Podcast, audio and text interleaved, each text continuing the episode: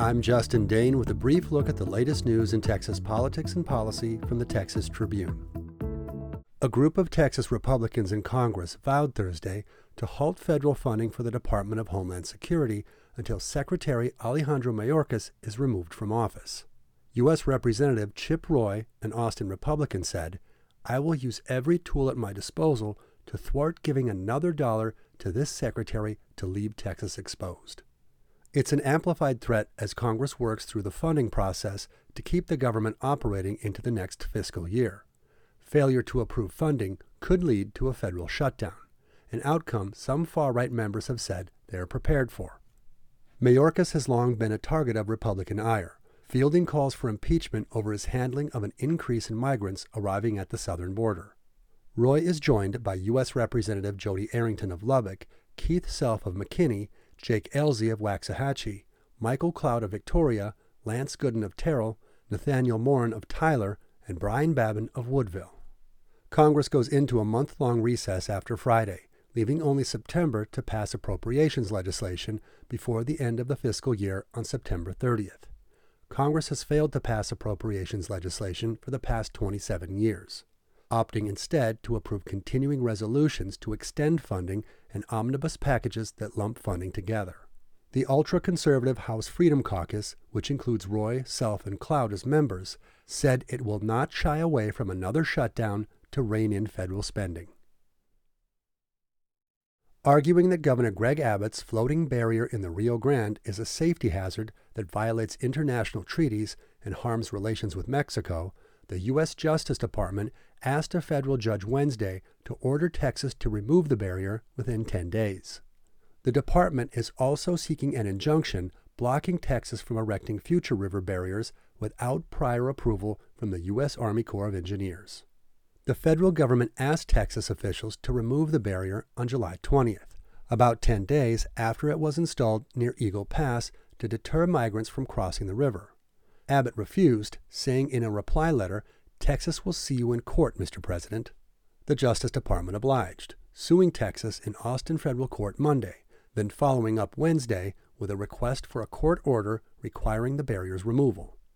The lawsuit argued that the barrier violated the Rivers and Harbors Act, which prohibits the obstruction of U.S. waterways, and was not approved by the Bilateral International Boundary and Water Commission, as required by a 1970 treaty. Coast Guard officials also described potential threats to operations, citing a need to assess how the barrier could impact navigation on the river. Uvalde Mayor Don McLaughlin has announced he will step down to run for a Texas House seat. McLaughlin has served as mayor of the small South Texas city since 2014 and was reelected three times. He led the community through the May 2022 shooting at Robb Elementary School where a local teenager killed 19 students and two teachers. McLaughlin, a Republican, is running in District 80, a seat currently held by Tracy King, a moderate Democrat who announced his retirement earlier this month. King unsuccessfully tried to broker a compromise with Republicans this legislative session to raise the age to purchase certain semi automatic weapons. McLaughlin cited property tax relief, school choice, land ownership by non citizens, and border control as important issues that legislators should have already addressed. McLaughlin became known internationally in the wake of the Robb Elementary shooting for his outspoken support of the community and criticism of state leaders. He accused the Department of Public Safety of leaking records related to the shooting to make local police look bad. He also criticized a report commissioned by state officials that concluded that a Uvalde Police Department officer had an opportunity to shoot the gunman before he entered the school. A later legislative report found no evidence to support that report's claim. We have a favor to ask. Would you go to texastribune.org slash brief survey to take a five-minute listener survey? This is the best way for Texas Tribune journalists to know what works and what doesn't for our podcasts. The link again is texastribune.org slash brief survey. There's also a link in the show notes. We appreciate your feedback. Check for updates to any of the stories you heard in today's episode at texastribune.org and follow the brief podcast for daily news updates wherever you get your podcasts.